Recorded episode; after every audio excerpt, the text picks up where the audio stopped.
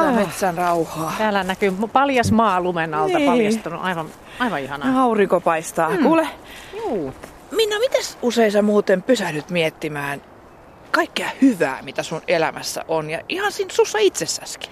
No siis sanotaan, että ihan liian harvoin. Mä oon yrittänyt tätä opetella. Että se on vaan niin, että arjen keskellä se helpolla unohtuu, että miten hyviä asiat itse asiassa on. Usein sitä miettii vaan ja pyörittää mielessään sellaisia asioita, jotka harmittaa ja jotka on muka huonosti. Ja arvaa vaan, siitä seuraa sit sellaista kireyttä, väsymystä ja tyytymättömyyttä. Niin, on se kyllä ihan tuttu tunne. Ja mm. Kun toisaalta olisi hyvä olla mieluummin sellainen niin kuin easy elämänasenne, että osaisi olla tavallaan saman aikaan toimelias, mutta ottaa rennosti. Mm. Että tavallaan niin kuin rauhallisen energinen. Ja näistä mä juttelin psykologi Toni Dunfeldin kanssa, koska hän on sitä mieltä, että omaa mieltään pystyy kehittämään ja, ja niin kuin treenaamaan. Ja hän onkin sitten laatinut tällaisen koko kansan psykojumppapaketin. Siinä on kolme osaa.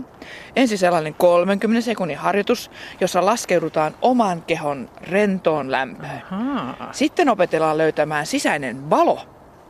Ja kolmanneksi opitaan erottamaan tunteet römpiöistä. Rempiöistä. Siis onko se jotain vanhan pahan kelausta vai mitä ihmettä? Hei, aika lähelle kuule. Arvasit, olet oikealla tiellä. Aa. Ja kohta kuullaan psykotreeneistä lisää. Mutta sitä ennen tavataan Riikka Suhonen, joka oli pari vuotta Putanissa YK on vapaaehtoistyöntekijänä. Eikö sitä Putanista sanota, että se on onnellisten maa? Kyllä, kyllä semmoinen sanonta on. Ja ainakin se on kuningaskunnan virallinen tavoite.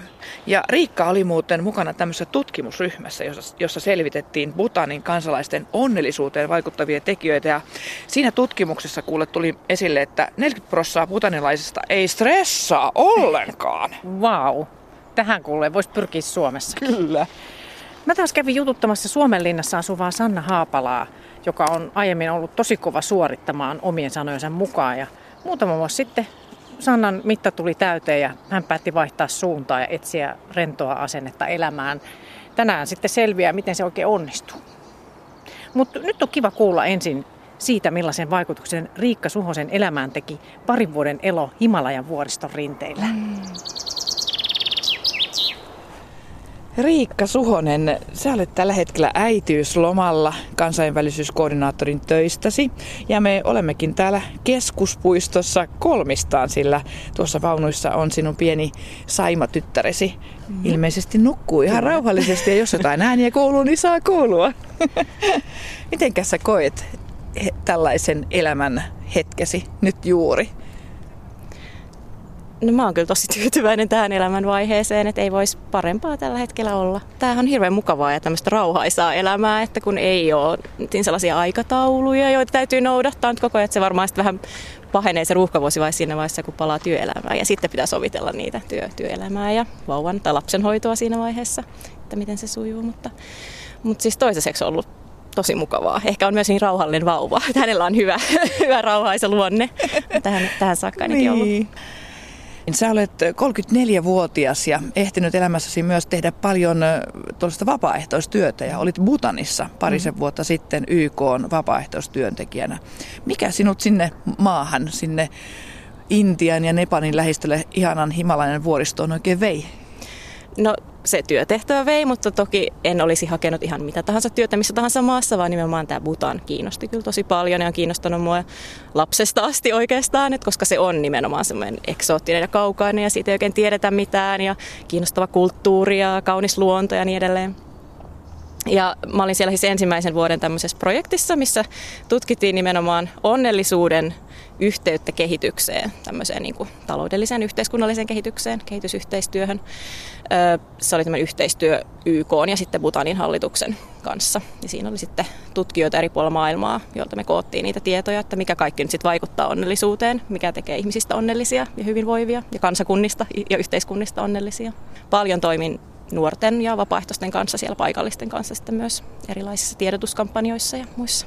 No kerro vähän, mikä sua siellä niin kuin mietitytti tai miten aistit sitä ne ensimmäiset hetket? No ensimmäisenä tietysti lentokone laskeutuu sinne niin kuin vuorien väliin hyvin pelottavan näköisesti. ja tota, että totta kai se luonto tulee ensimmäisenä ja ne vuoret.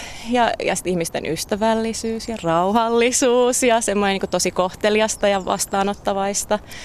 Oli ihanaa tavallaan niin kuin tutustua siihen kulttuuriin sillä aika rauhassa alussa ja tutustua myös niihin vapaaehtoisjärjestöihin ja nuoriin siellä myös ja työkavereihin. Mutta mä oon sinänsä siis ollut muualla myös työskennellyt EUn ulkopuolella, myös Afrikassa ja muualla. Et sinänsä se ei ehkä ollut niin kuin ei ollut ensimmäinen kerta, kun lähdin johonkin kauemmas, että sinänsä se kulttuurishokki ei ehkä ollut niin suuri välttämättä, että se on usein suurempi kun palaa Suomeen. Niinpä. niin. Mutta onko se niin, että siellä tällainen pieni kansa pienessä mm. valtiossa, kuningaskunnassa siellä, siellä vuorien keskellä ja korkealla, niin tota, ovatko he sillä tavalla jotenkin eristyksissä siellä, että se senkin takia jotenkin mm. eroaa kaikesta? No toki silleen, että jos nyt vertaa johonkin just vaikka Euroopan suurkaupunkeihin, jotka on hyvin monikulttuurisia näin, niin Butanissa on niin paljon rajoitettu sitä ulkomaalaisten pääsyä sinne, että oikeastaan kaikki ulkomaalaiset, ketä siellä oli, niin joko oli siis turisteja, jotka sitten maksaa sen tietyn päivämaksun ja saa siihen kaikki palvelut, siihen semmoisen kierroksen, tai sitten on ihmiset, jotka on töissä siellä, että ei sinne tavallaan niin kuin tulla noin vaan hengailemaan, niin kuin vaikka sitten jonnekin Goalle tai muihin tämmöisiin ehkä hengellisiin paikkoihin. Mutta että se on niin kuin leimallisesti hyvin butanilaista joka paikassa. Että niin kuin erilaisia etnisiä ryhmiä sieltäkin toki löytyy, mutta, mutta että puvut ja rakennukset ja, ja niin kuin ne rituaalit ja lomapäivät ja muut, että, niin kuin, että se globalisaatio ei ole ihan niin vielä ulottunut sinne, vaikka, vaikka siellä nykyään katsotaankin televisiosta satelliittikanavia ja on internet, mutta sanoit tuolla, tuossa juuri, että just nämä kansallispuvut ja sitten tämmöinen, ilmeisesti se meditaation perinnekin on siellä aika vahva. Näkyykö se vielä siellä arjessa? No ehkä jos kysyy tavalliselta butanilaiselta, niin siellä on tehty kyselytutkimuksia tästä onnellisuudesta eri osa-alueista. Ja yksi kysymys on, niin kuin, että meditoitko säännöllisesti. Itse asiassa se on vain noin joka kymmenes, joka sanoo, että he meditoi suht säännöllisesti. Että aivan kaikki nyt ei joka päivä harjoita meditaatiota tai tämmöistä mietiskelyä. Mutta sitten toisaalta siellä on kouluissa nyt sit otettu käyttöön niin kuin opetussuunnitelmissa, tai se kuuluu siihen kouluun arkeen, peruskouluissa ainakin ja myös yliopistoissa mun mielestä. Että siellä on tämmöisiä lyhyitä päivittäisiä meditaatiohetkiä, jotka on koettu. Ne on nyt tässä muutaman viime vuoden aikana otettu käyttöön tämmöinen käytäntö. Ja se on ilmeisesti tuottanut hyviä tuloksiakin, että, että opiskelijat rauhoittuu, oppilaat rauhoittuu, ehkä myös opettajat rauhoittuu siinä sen hetken aikana, että, että ehkä sitä yritetään nyt vähän niin kuin levittää tavallaan, että se kuuluu kuitenkin osana siihen buddhalaiseen tämmöiseen kulttuuriin, että vähän käännytään välillä sisäänpäin ja pohditaan asioita. No, mitenkä sinä sinne sukellisit? Mm. Opitko sä siellä jotain uudenlaisia tapoja olla? Meditoitko sä siellä enemmän ja, tai jotain tällaista? No kieltämättä joo, että mä, mä jotenkin aina pelkää, että tulee semmoinen kliseinen juttu, että löysin mielenrauhan Himalajalta, mutta et ei aivan niin ehkä mene, mutta kieltämättä mä siellä kyllä meditoin ensimmäistä kertaa. että, no niin. et, tota, jos ei ota lukuun jotain joogatuntien lyhyitä meditaatioita, mitä Suomessa nyt saattaa olla, mutta silleen ihan oikeasti ja semmoisessa ryhmissä ja missä sitten keskustellaan asioista ja niin kuin jostain teemasta joka kerta. Ja kieltämättä sitä tapaa kyllä pitäisi jatkaa enemmän täällä Suomessa, että mä oon muutaman kerran meditoinut sen paluun jälkeen, mutta en omasta mielestäni ollenkaan tarpeeksi, että kyllähän se olisi hyvä tehdä, ellei päivittäin, niin ainakin viikoittain. Mutta oliko se siellä sitten helpompaa kuin täällä? No ehkä joo se ympäristö, joo, koska siis on kaunista ja on rauhallista ja ei ole siis semmoista niinku, ei ehkä ole niin paljon tekemistä myöskään iltaisin, että pitää tavallaan keksiä itse se tekeminen tai, tai sitten vaan rauhoittua ja olla. Öm, ja sitten siellä oli semmoisia ryhmiä, tai mihin pystyi menemään aika helposti, missä oli sekä ulkomaalaisia että butanalaisia molempia, jossa englanniksi sitten keskusteltiin jostain niistä teemoista ja oli sitten se meditaatiosessio ja sitten jotain muuta sosiaalista kanssakäymistä siinä myös. Saiko se sellaisen vaikutelman, että siellä olisi jotenkin niin kuin keskimääräistä onnellisempaa porukkaa siellä Butanissa? No, tämä on hyvin hankala kysymys, koska, koska onnellisuus... niin. kertovat, että maailman onnellisimpia niin. maita, ellei peräti no, siellä, siis Butanissa toki on se eri, erikoislaatusta, että siellä on onnellisuus on niin kuin maan tavoite, hallituksen tavoite ja kuninkaan tavoite ollut jo pitkään. Se, että kansalaiset olisivat siellä onnellisia ja hyvinvoivia. Että sehän on arvo sinänsä, että Niinpä. joku maa pyrkii siihen, että, että me, me halutaan olla onnellisia, niin koko yhteiskunta ja myös luonto lasketaan siihen ja niin kuin, että ei pelkästään ihmiset. Et että tavallaan toivoisin sitä, että puhuttaisiin vähän enemmän sit muuallakin, että mikä, mikä sitä onnellisuutta tekee. Öm, mutta että siis varmasti ihmiset on siellä jollain lailla ehkä tyytyväisempiä osittain myös sen takia, kun ei ehkä ole ollut aiemmin niin pääsyä siihen kaikkeen, mitä kaikkia muualla on, että ei tule sitä kilpailu asetelmaa tai semmoista niin kuin, ehkä vääränlaista kunnianhimoa saada tiettyjä asioita, mutta kyllä se niin kuin materialismi sinnekin hiipii ja on isoja autoja rikkailla ja niin, että, mutta että keskimääräinen putelainen on ehkä ollut aika kuitenkin tyytyväinen elämäänsä. Et siinä samassa kyselytutkimuksessa, missä oli tästä mietiskelystä, että mietiskeletkö päivittäin, niin siinä kysyttiin myös, että koetko stressiä. Niin kuin, ja se oli yli 40 prosenttia putanlaisista sanoi, että en koskaan koe stressiä. No se on kyllä aika saavustus. et niin kuin, et ehkä se kertoo jotain, että ei niin kuin stressata turhasta, että voi ottaa ihan rauhassa ja kyllä ne asiat aina lopulta hoituu mikä tietysti tuskastuttaa tämmöistä pohjoismaalaista työkulttuuriin niin, tottunutta ihmistä.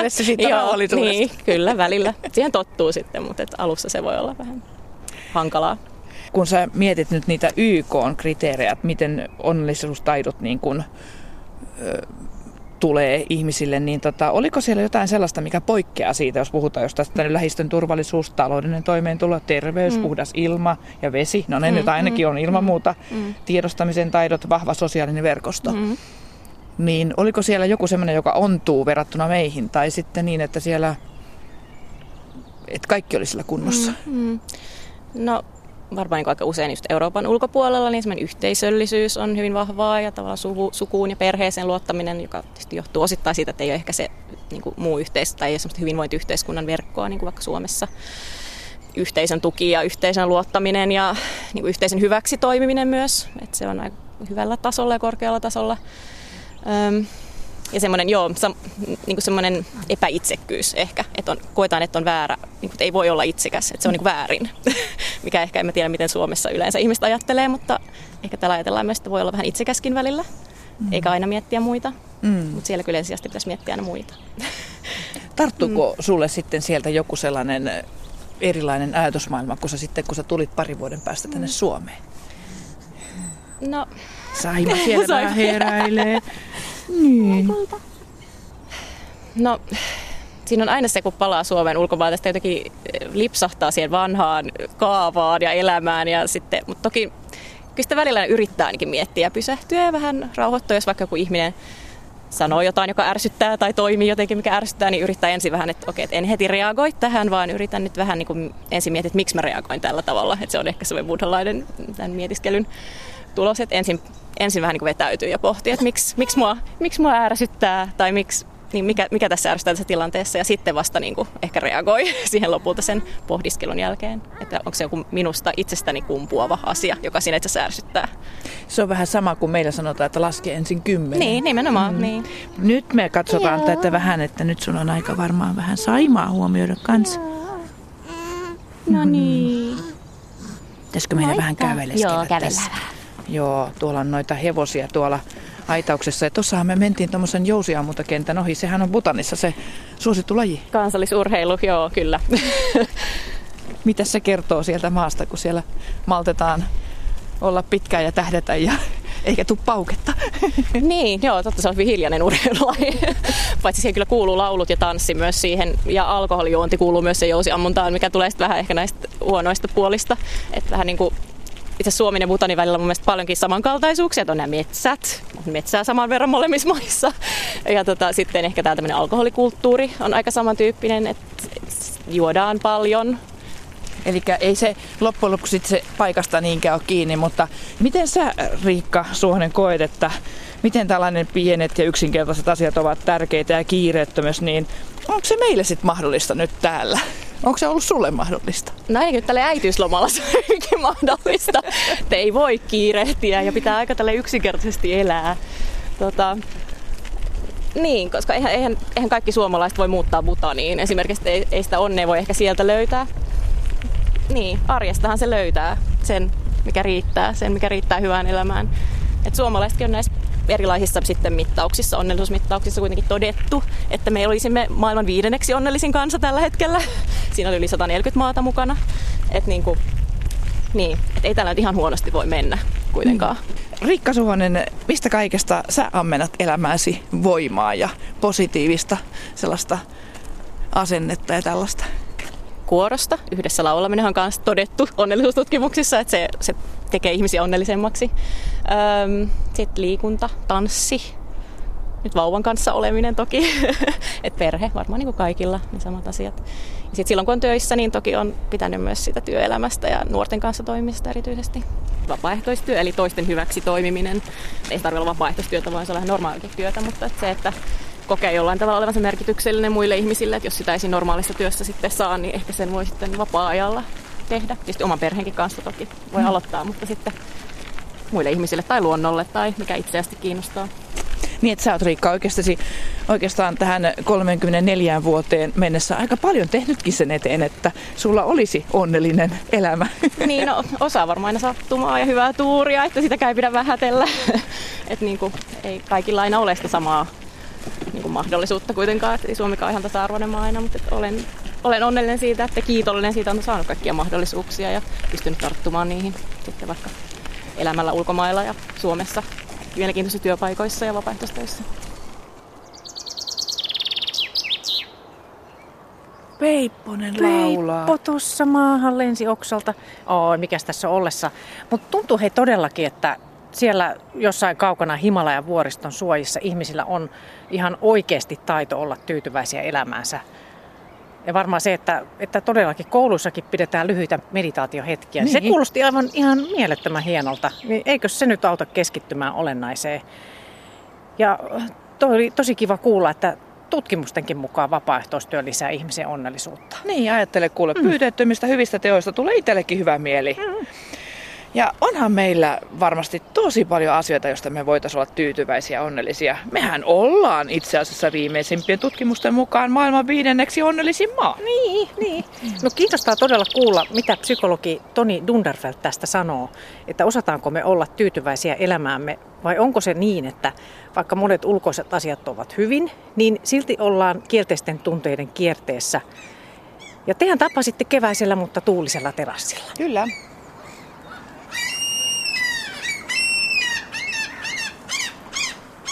Joo. Meidän lokit täällä. Joo, meidän lokit kyllä. Psykologi Toni Dunderfeld, me jutellaan nyt siitä, mikä merkitys elämän asenteella on siihen, miten me voimme.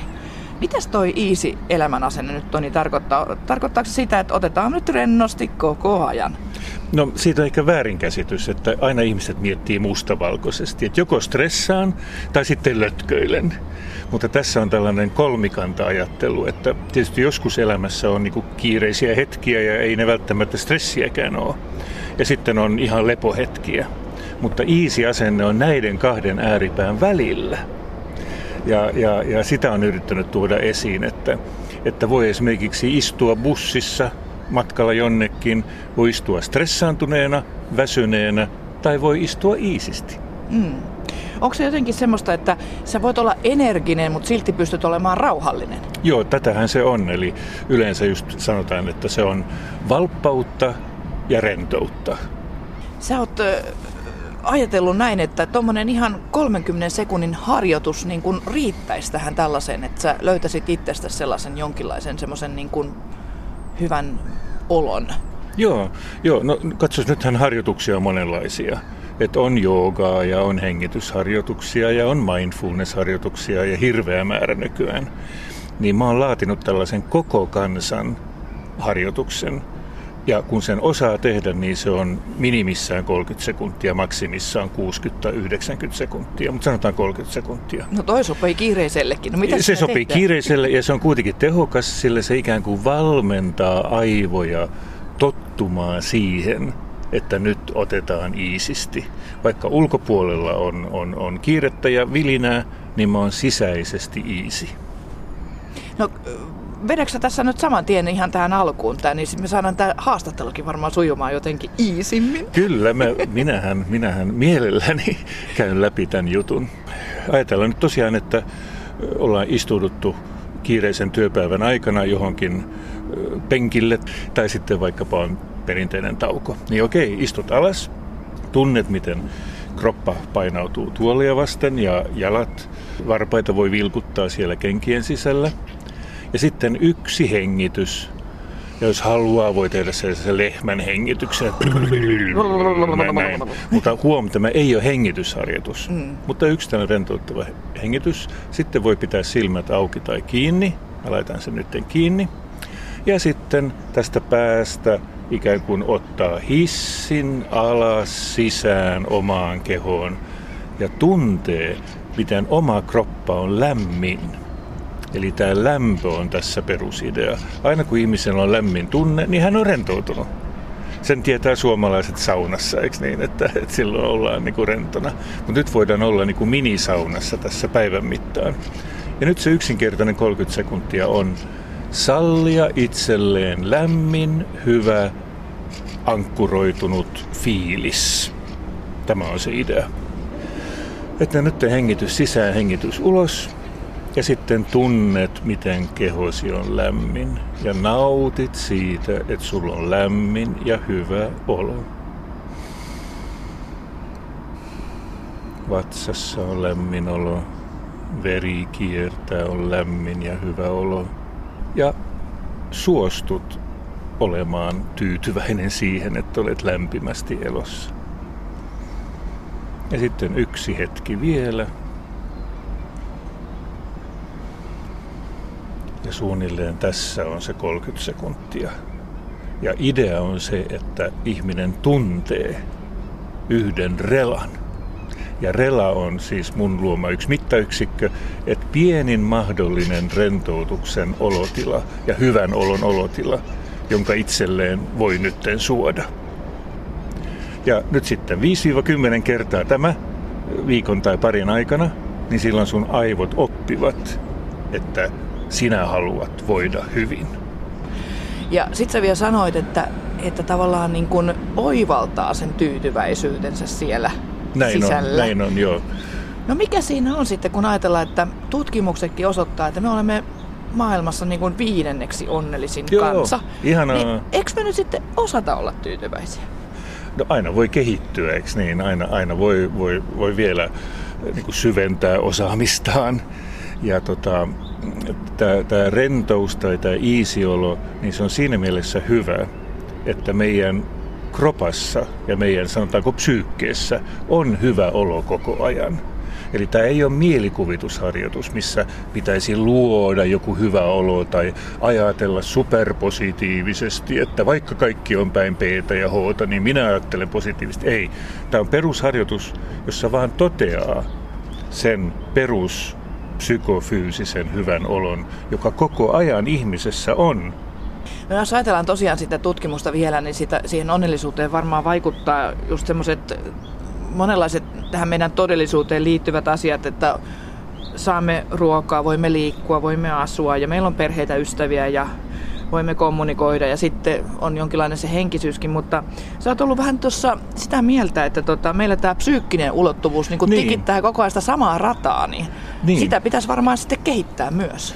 Joo, ja, ja, ja tosiaan Su- Suomessa on huikeat mahdollisuudet niin kuin kouluttautua ja, ja, ja, ja saada apua ja, ja niin kuin tiedämme, turva, kadulla on turvallista ja näin. Että siitä varmaan se niin kuin perusonnellisuus tulee. Sitten on tämä, tämä hirvittävä mielenterveyden niin kuin ongelma ja, ja vaikeus Suomessa, että aivan liikaa ihmisiä syö, syö, syö psy, psyykkeen lääkkeitä. Stressi ja burnout-tyyppiset työongelmat ovat suurin syy niin kuin, niin kuin sairauspoissaoloihin, joka maksaa sitten Suomelle miljardeja. Että tätä mä oon yrittänyt tuoda esiin, että samalla tavalla kuin lääkärit ja fysioterapeutit ovat tuoneet esiin liikunnan merkityksen ja ravinto oppineet tuovat ravinnon merkityksen, niin me psykologit voimme tuoda esiin, että myöskin mieltä voi hoitaa ja jopa treenata.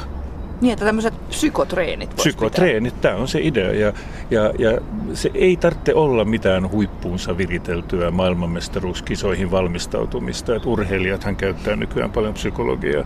Niin mä oon yrittänyt luoda tällaiset koko kansan yksinkertaiset vinkit. Vähän niin kuin psykologinen sauvakävely tai psykologinen pilates-venyttely. Että tee ainakin tämä niin voi olettaa ja toivoa, että mieli pysyy virkeänä. 30 sekunnin treeni, niin sehän on hyvä ja helppo tehdä itsekseen, mutta olisiko sulla niin kuin koko kansakunnalle, nyt meidän suomalaisille semmoinen joku yleinen jumppajuttu, niin sä vähän viittasitkin, että vähän niin kuin psykologista sauvakävelyä, niin Joo, joo. mitä se voisi pitää sisällään? Ja vähän niin kuin sauvakävelyssä ensin pitää vähän stretchata ja sitten kävellä ja sitten vielä loppustretchiä ja niin edelleen. Niin tota, ö, mä oon tiivistänyt tämän kolmeen psykotreeniin. Niin yksi on todellakin, että jokainen löytäisi tällaisen hyvän menetelmän, 30 sekunnin menetelmän, jonka avulla voi rentoutua päivän mittaan. Että se ei ole mitään pitkää rentoutusta, vaan hyvin tehokas. Toinen on sitten nämä sisäisen luovuuden, sisäisen valon löytäminen, se, että ymmärtää, että alitajunta ei ole vain pimeä kellari, vaan jokainen meistä on hurjan niin kuin luova, taitava, osaava, kunhan sitten löytää sen virtauksen. Ja kolmanneksi sitten nämä tunteet. Ja se on tiivistetysti sanottuna, opi erottamaan tunteet römpiöistä. Römpiöistä. Joo, tämä on uusi sana, jonka Olli Tola, Yleisradion entinen tota, ohjelmajohtaja, loi. Ja se menee näin, että römpiö on tunne, joka on jäänyt kelaamaan omassa mielessä. Eli kaikki tunteet on hyviä. Saa olla vihainen, saa olla iloinen, saa olla pettynyt, mutta esimerkiksi joskus vihaisuus, se räjähtää esiin, nyt on jotain pielessä mutta sitten se jää kelautumaan omassa mielessä. Ja toi on pielessä ja toi on ton syy ja voi itkut, kun aina menee näin ja pälä, pälä, pälä, pälä, pälä. Eli römpiö on höpöttävä tunne. Ja nyt sitten römpiöitä voi kyseenalaistaa. Niihin kiinnittyy kaiken maailman selityksiä, uskomuksia, voivottelua, ö, kaikenlaista p ja v alkavaa hommaa niin kuin kiinnittyy niihin tunteisiin. Ja sitten niistä tulee römpiöitä, eli ne, ne on niin kuin ylipaisuneita tunteita. Ja niitä saa vähentää ja kyseenalaistaa. Ja, ja silloin tällainen lause kuuluu, että, jonka voi kysyä itseltään, että onko tämä nyt aito tunne vai onko alkanut rämpimään römpiöissä?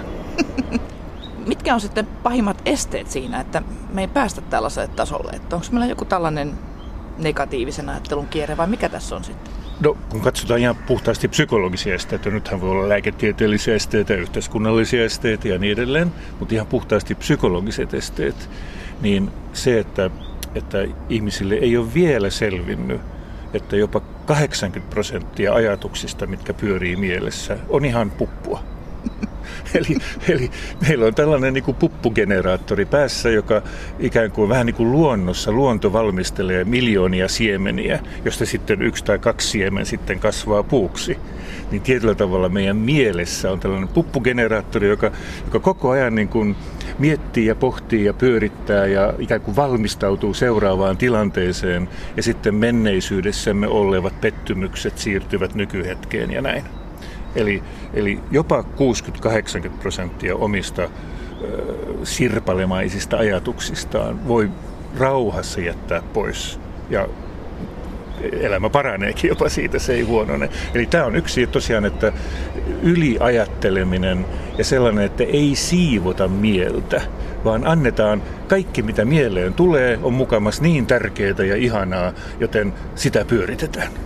Onko tuo nyt se, mitä sä kirjoitat tuossa kirjassakin, että, että se on liikaa sellaisia valmiita skriptejä, semmoisia niin käsikirjoituksia, minkä mukaan aina reagoidaan asioihin, että pitäisikö sitä vähän jotenkin joo, joo. pöllyttää sitä? Joo, joo. Eli, eli, eli skripti on tällainen niin kuin toimintamalli, jonka olen oppinut menneisyydessäni, lapsuudessa, nuoruudessa tai missä lie.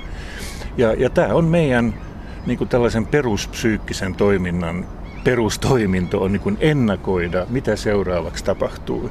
Et nyt kun toi lokki tuolla tota, ääntelehtii, niin tuleeko se tänne kohta kakkaamaan meidän päälle? Niin, sitä pitäisi nyt eniten niin? tässä pelätä. Joo, eli, eli, katoksen alla. Jo, eli me niin ennakoimme. Ja silloin voi sanoa itselleen, että, että luultavasti lokki ei nyt tule, joten keskityn tähän sinun kohtaamiseen tällä hetkellä. Mutta psyyke tai aivot, miten haluaa sanoa, on jo valmistellut kymmenen erilaista teoriaa, mitä tuo lokki voisi tehdä. Ja aika ja nämä, ovat, negatiivisia ja, ja nämä ovat ne skriptit. Mm. Ja joo, negatiivisia ne on niin kuin, siis raika tosiasia on, että, että, että meidän täytyy valmistautua vaikeuksiin ja uhkiin ja, ja meillä on tällaiset viidakkoasetukset, niin kuin sanotaan. Että me ihmiset ollaan paitsi yksilöitä, sinä ja minä ja me ollaan yksilöitä, niin me kannamme mukanamme niin kuin koko ihmiskunnan historiaa. Ja ihmisillä on ollut tosi, tosi vaikeita menneisyydessä. Siis, siis me, meidän pitäisi juhlia joka päivä, että jee, tänään on, on 2017 ja näin hyvät oltavat, sillä vielä 100 000 vuotta sitten oli todella vaikeat oltavat. Ja nämä ovat näitä skriptejä muun muassa. Näitä skriptejä, jotka pukkaa päälle ns. tavallisessa arjessa. Ja nyt meillä on täys oikeus ja mahdollisuus, mä kutsun sitä ydinminäksi, että meillä on tämä skriptiminä, sitten meillä on tämä ydinminä, ja ydinminällä voimme valita, mitkä skriptit me otamme nyt käyttöön, ja voimme valita ja sanoa myöskin ei näille tietyille sisäisille höpötyksille. Tästä on puhuttu iät ajat, mutta vieläkin laajasti ottaen niin kansakun, kansakuntana emme osaa tätä tehdä, vaan, vaan meidän sisäinen maailma on niin kuin söhöröinen, täynnä ajatuksia. Sitten vielä nämä tunteet tietysti, että niin kuin pelästymistä, ahdistusta, pettymystä, joka niin kuin pyörii ei vaan päässä, vaan sen voi tuntea, että se pyörii sydämessä ja vatsassakin. Mm. Sä olet puhunut sellaisestakin, että meillä on sellainen niin kuin on jo valmiina sellainen eteenpäin vievä sisäinen virta ja verrannut sitä sellaiseen niin kuin vuoristopuroon. Niin, niin mitenkäs me nyt oikein uskallettaisiin siihen vuoristopuroon sitten heittäytyä? Joo. Ja sitten mä oon puhunut sisäisestä valosta. Niin. Eli mä oon yrittänyt löytää tällaisia puhuttelevia ilmaisuja sille tosiasialle, että ihmisessä on koko ajan hyvä tahto mennä eteenpäin.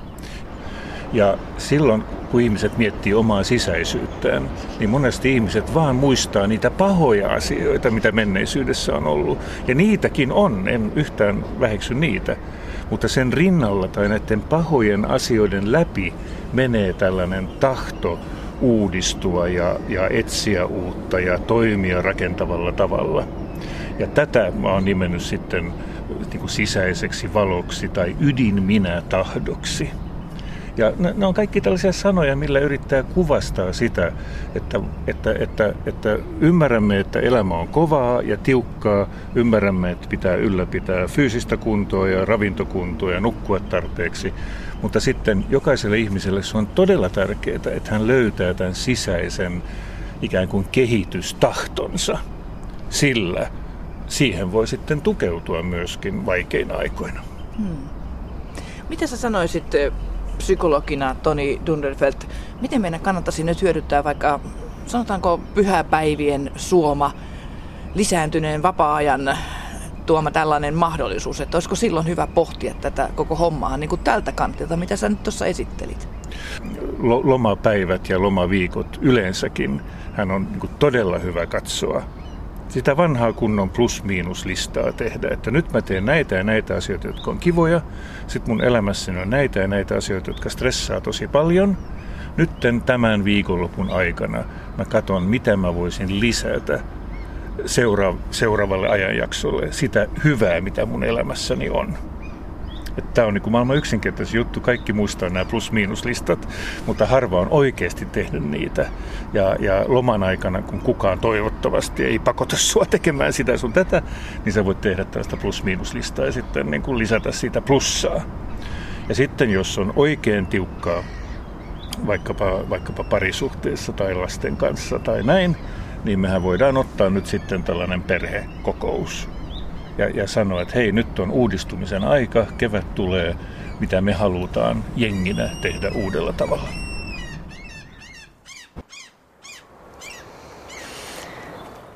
Aurinko paistaa. Mikäs tässä on ollessa? Me mietitään tässä Hilla ja Minnan akuutissa sitä, millainen elämän asenne saa meidät voimaan hyvin. Millaisia plussia kannattaisi kaivaa elämästään ja millä tavalla hakea uutta suuntaa, jos on niin, että on tyytymätön siihen elämään, jota juuri nyt elää? Plussaa tuo muuten juuri tällä hetkellä nyt on ihana Peippo, joka niin. koko ajan laulaa. Ja oh. sinähän Minna tapasit Suomelinnan saarelle muuttaneen Sanna Haapalan. Sannahan on nyt nähnyt maailmaa ja ollut muun muassa rauhanturvaajana, mutta halusi sitten rauhoittaa elämäänsä pari vuotta taaksepäin. Täällä on aivan mahtavaa täällä Suomenlinnassa. Täällä on nyt sattumoisin tämmöinen tuuleton päivä ja on vähän tämmöinen aamupäivä, tämmöinen usva, joka hälvenee ja ja Sanna Haapala, tosiaan sä asut täällä Suomenlinnassa. Ja... Kyllä, tulee juhannuksena itse asiassa lasken tässä, niin viisi vuotta täyteen. All right. Kävelläänkö tuohon penkkien luokse vaikka? Joo. Ja jutellaan niin kuin siitä, että miten löytää sen rennon asenteen elämään, niin ensinnäkin, niin millainen olo sulla on nytte? Öö, no sanotaan, että nyt alkaa pikkuhiljaa asiat niin kuin loksahteleen paikoilleen. Että on ollut mielenkiintoiset viisi vuotta. Joo, viisi vuotta on ollut takana semmoista tosi mielenkiintoista itsensä etsimisen aikaa myöskin samalla voisi sanoa. Ja lähtee vähän niin kuin löytämään sitä suuntaa, että mihin, mihin täytyy mennä, mihin on pakko mennä. Ja mä en ymmärtänyt pari vuotta sitten, kun ihmiset puhuu, että ole armollinen itsellesi, niin mä en ymmärtänyt, mitä ne tarkoittaa sillä, että mitä tarkoittaa olla armollinen, että mikä se merkitys, mitä se konkreettisesti niin kuin meinaa. Mutta tota, kyllä mä sanoisin, että se on nyt alkanut pikkuhiljaa löytyä. Siis tähän on just hyvä sun kanssa nyt sit jutella näistä. Kerro ekaksi, että minkälaista sun arki on? Haa. No arki on sitä, että herään kun herään, mikä on joskus vähän aikaisemmin ja joskus vähän myöhemmin, mutta mä opiskelen tällä hetkellä kalevalaista jäsenkorjausta. Ja jos kaikki menee ihan putkeen, niin toukokuun lopulla tai toukokuun viimeisenä viikonloppuna meillä on toi näyttökoe. Ja sitten jos se menee hyvin ja saan kaikki minimihoitomäärät tehtyä, niin sitten tullaan saamaan nimenkäyttöoikeus sit siinä viikonloppuna ja sitten voisi alkaa tekemään ihan kalevalaista jäsenkorjaushommia kalevalaisena jäsenkorjaajana. Eli nyt tällä hetkellä mä olen kisälli. Niin, mutta mä tiedän, että sä oot, ollut, sä oot käynyt armeijan ja sä oot ollut myös rauhanturvaajana ja kerrot se muutamalla sanalla siitä. Joo, mä oon ollut tota, kolme kertaa ulkona reissussa. Et ensimmäisen kerran mä olin 99-2000 Etelä-Libanonissa silloin, kun siellä vielä oli Äh, sanotaan nyt tämä ensimmäinen Unifil 1, koska Suomi on ollut siellä moneen kertaan. Ja siellä on rauha ja sitten taas on tapeltu ja taas on rauha ja taas on tapeltu ja Unifil on lähtenyt ja, tai suomalaiset on lähtenyt ja mennyt takaisin, että mä olin silloin vanhaan hyvään aikaan niin sanotusti. Ja sitten mä olin 2004-2005 tuolla Bosnia-Herzegovinassa, että siellä mä olin 11,5 kuukautta. Ja sitten viimeisin reissu mulla oli kevät 11, että mä olin Ugandassa Euroopan koulutusoperaatiossa, missä me koulutettiin somali-sotilaita. Et kaikki kolme operaatio on ollut täysin erilaisia, että niitä ei voi millään tavalla verrata keskenään, eikä voi sanoa mikä niistä on paras, koska jokainen on ollut ihan omalainen, uniikki sinänsä. No mutta siis kun me sovittiin tätä tapaamista, niin sanoit, että, että pari vuotta sitten tapahtui jotain, että, että silloin on ollut eri, elämä erilaista, niin mikä siinä oli sitten? No kaikki on lähtenyt silloin, mä sanoisin, että kaikki on lähtenyt liikkeelle viisi vuotta sitten, mutta 14 syksyllä mulla tuli konkreettisesti töissä seinä vastaan. Et... Mm. Mitä työtä se oli, oliko se? Ei, vaan siis äh, työuupumus. Just. Ja se näköjään vieläkin herkistää. Ei ihme, se on tosi iso juttu. No sehän oli, äh, katsotaan jos mä saan koottua itteni.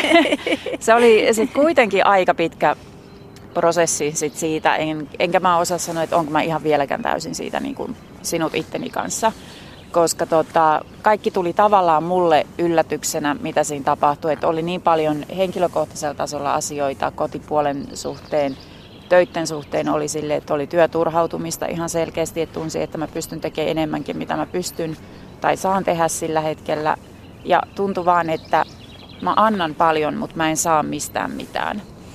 Ja sitten loppujen lopuksi työterveyslääkäri diagnosoi mulle lievän masennuksen, passitti mut sitten psykiatrin luo.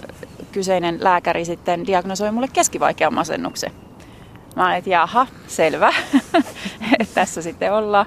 Mutta tota, mä en vieläkään suostu näkeen sitä, että se olisi puhtaasti masennusta. Et sinne vaan tuli niin paljon kaikkea yhtä aikaa, mitä tapahtui, että mä yritin opiskella ja käydä töissä ja kaikkea mahdollista yhtä aikaa, niin se, se kokonaisuus vaan oli liikaa. Mutta että se tarvi sitten jonkinlaisen pysäyttymisen. Et tuntui oikeasti, kun olisi mennyt niinku täysillä päin seinää. Että sitten oli niinku pakko pysähtyä ja miettiä, että mistä lähtee niinku rakentamaan niitä palikoita uudestaan. Ja mä sanoisin, että kyllä toi taas menee jäsenkorjauksen puolelle koko ajan. Ei se mitään. Et mulla on henkilökohtaisesti sanoisin, että se jäsenkorjaus oli sit mulle pelastus, koska mä aloitin sen syksyllä 14 myös opiskeleen sitä. Ja jotenkin se antoi mulle sen tilaisuuden, että mä saan blokata kaikki omat asiat silloin ulos ja keskittyä silloin johonkin muuhun henkilöön ja asiaan. Et se antoi niinku sen breikin niistä omista jutuista. Ja sitten kun näkee, että kun sä pystyt käsillä tekemään hyvää jollekin muulle, niin se oli vielä semmoinen lisä Hienoa. kirsikka kakun päällä niin sanotusti. Hienoa, että löytyi. No siis noista ajoista sitten on niin kuitenkin, että sä oot oivaltanut siellä jotakin, niin, niin miten sä mielestäsi sitten toteutat sitä semmoista vähän rennompaa asennetta nyt sun tässä hetkisessä elämässä? Öö, no mähän lähdin virkavapaalle viime vuoden alusta. Et se oli semmoinen, minkä mä päätin, että mun on pakko niinku tehdä nyt irtiotto silloin 15 vuonna. Ja tota, mä oon edelleenkin niinku sillä tiellä, että mä oon nyt ei kun mitä mä sanoin, virkavapaa, siis vuorotteluvapaan ja nyt mä jatkan niin virkavapaata. Ja termit menee aina ihan sekaisin, mitä ja mi- mikin on. Ja mistä työstä sä otit sen virkavapaa? Mä oon ollut puolustusvoimissa sihteerinä. Okei, okay. tämmöistä niin, armeijan joo. hommia. Joo. Et se on niin, mä tykkään ihan älyttömästi siitä yhteisöstä niin kuin siinä mielessä, että koska se on hyvin selkeää ja se on suunnitelmallista. Mm-hmm. Varmasti, Joo, voin kuvitella. Sitten sit itsellä kun on semmoinen, että kun on vähän kilpailuhenkinen ja tavoitteellinen kaiken suhteen, niin sitten sihteeri kun sä oot, niin ei sulla oikein siitä mitään jatkomahdollisuuksia. Mm. Eri juttu olisi, että jos olisi upseeri, niin silloin pystyy koko ajan kehittämään sitä uraa ja mennä eteenpäin ja mahdollisuuksia yletäkin tietysti ja näin poispäin, mutta siviilinä siellä on pikkusen erilaiset. Että sit pitää olla vaan niin aktiivisesti koko ajan tekemässä kaikkea ja hakeutumassa kaikkeen, mutta tota, Miten, niin jos et ajattelet vaikka just tämmöisiä, että nyt kun tulee joku semmoinen hankala tilanne tai tulee jotain niin, niin kuin, vaikka vaikka no, sanotaan jotain ristiriitoja tai pelkoja, niin onko sinulla nyt keinoja, miten sä niihin suhtaudut? No aikaisemmin siihen oli perusasia niin kuin se, että silloin kun kaikki tuntui olevan niin kuin kaikista pahimmillaan, että mikään ei, että kovalevy on konkreettisesti täynnä, niin silloin oli vaan niitä kävellä pois tilanteesta. Että se on niin kuin paras suojautumiskeino. Mutta tällä hetkellä mä en tiedä mistä mä oon sen oppinut, mutta jotenkin semmoinen, että no, so what? Että sellainen olotila niin tulee, että no ei tämä nyt, no katsotaan. Että jotenkin on oppinut ihan tahtomattaan sen, että ei välttämättä tarvitse koko ajan suorittaa. Et koska mulla on se paha juttu, että mä oon koko ajan suorittamassa. Et se, se on, että mä en tiedä miten mä oon siitä pois oppinut siitä suorittamisesta. Sehän on hienoa. Jossain vaiheessa vaan jotenkin loksahtaa sitten. Mitä, mitä niissä tilanteissa, aika monet meistä on semmoisia, että on negatiivisia ajatuksia ja ne tulee ehkä automaattisestikin jotenkin, niin, niin onko sinulla niihin jotain keinoa, mitä sä sanot itsellesi tai mitä sä ajattelet niistä? Öö, silloin pari vuotta sitten mä en nähnyt mitään muuta kuin kaiken negatiivisena. Et siihen vaan tarvii sen, että sä saat purkaa niitä asioita jollekin, että joku oikeasti kuuntelee sua. Et se on niinku se konkreettisin asia, mitä jokainen tarvii sen, että sulla on joku, kenen kanssa sä voit puhua, tai kelle sä voit puhua, ilman että sun tarvii pelkää sitä, että mitä sä sanot tai miten sä sanot, niin sut tuomitaan. Ja se on edelleenkin, mikä on semmoinen kantava voima, että pitää löytyä joku, kenen kanssa pystyy ihan rohkeasti puhua asioita niin kuin ne on. Ja sitten kun sen pahimman yli pääsee, niin sitten vaan sillä omalla ajattelulla pääsee eteenpäin. Joo, tämä menee muuten autojakin ja pyöräilijä menee. Nämä on tämmöisiä Suomenlinnan huolto. Nämä on hoitokunnan omaa väkeä. Kyllä. Täällä on kuitenkin aktiivisesti koko ajan ylläpidetään Suomenlinnan niin. kuntoon, niin täällä niin. menee. No, mutta Mut niin kuin siinä niin. mielessä, että, että mitä mä olin niin kuin tämänkin vuoden suhteen päätellyt, että tämä on mun vuosi. Sitä mä yritän niin kuin koko ajan hokea itselleni, että, että jos sä pystyt vaikuttaa ittees omaan mieleen positiivisesti, sä jankutat itsellesi koko ajan positiivisia asioita, niin se tulee tapahtuu.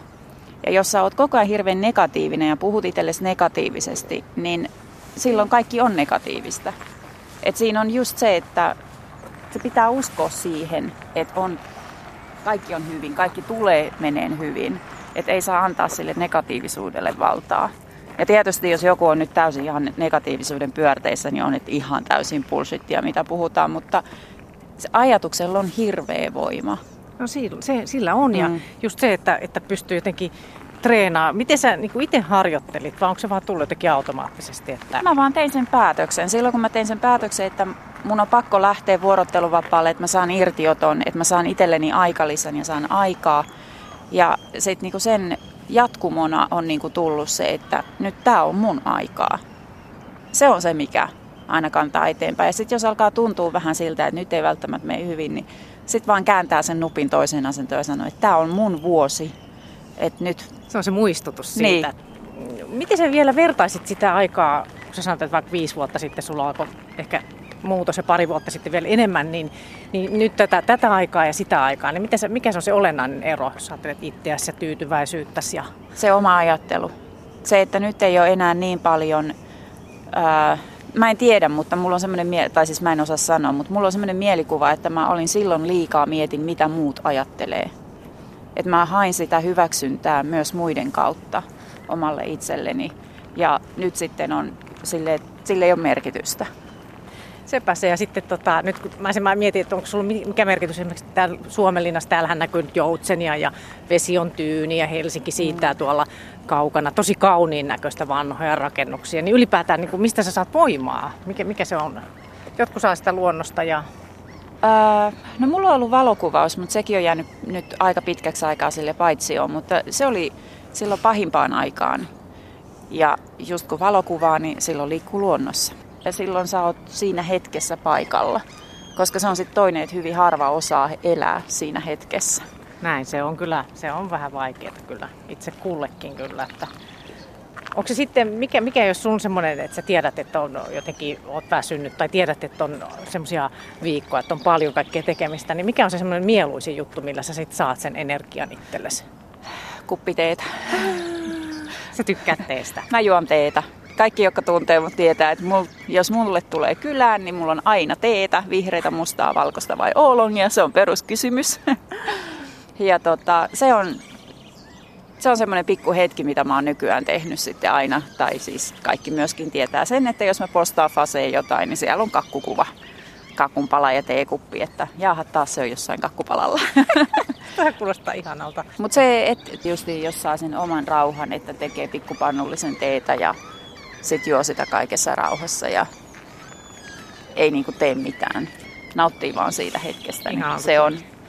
Et aina ei tarvi olla joka paikassa, aina ei tarvi suorittaa, aina ei tarvi, aina ei tarvi. Sä voit vaan joskus olla.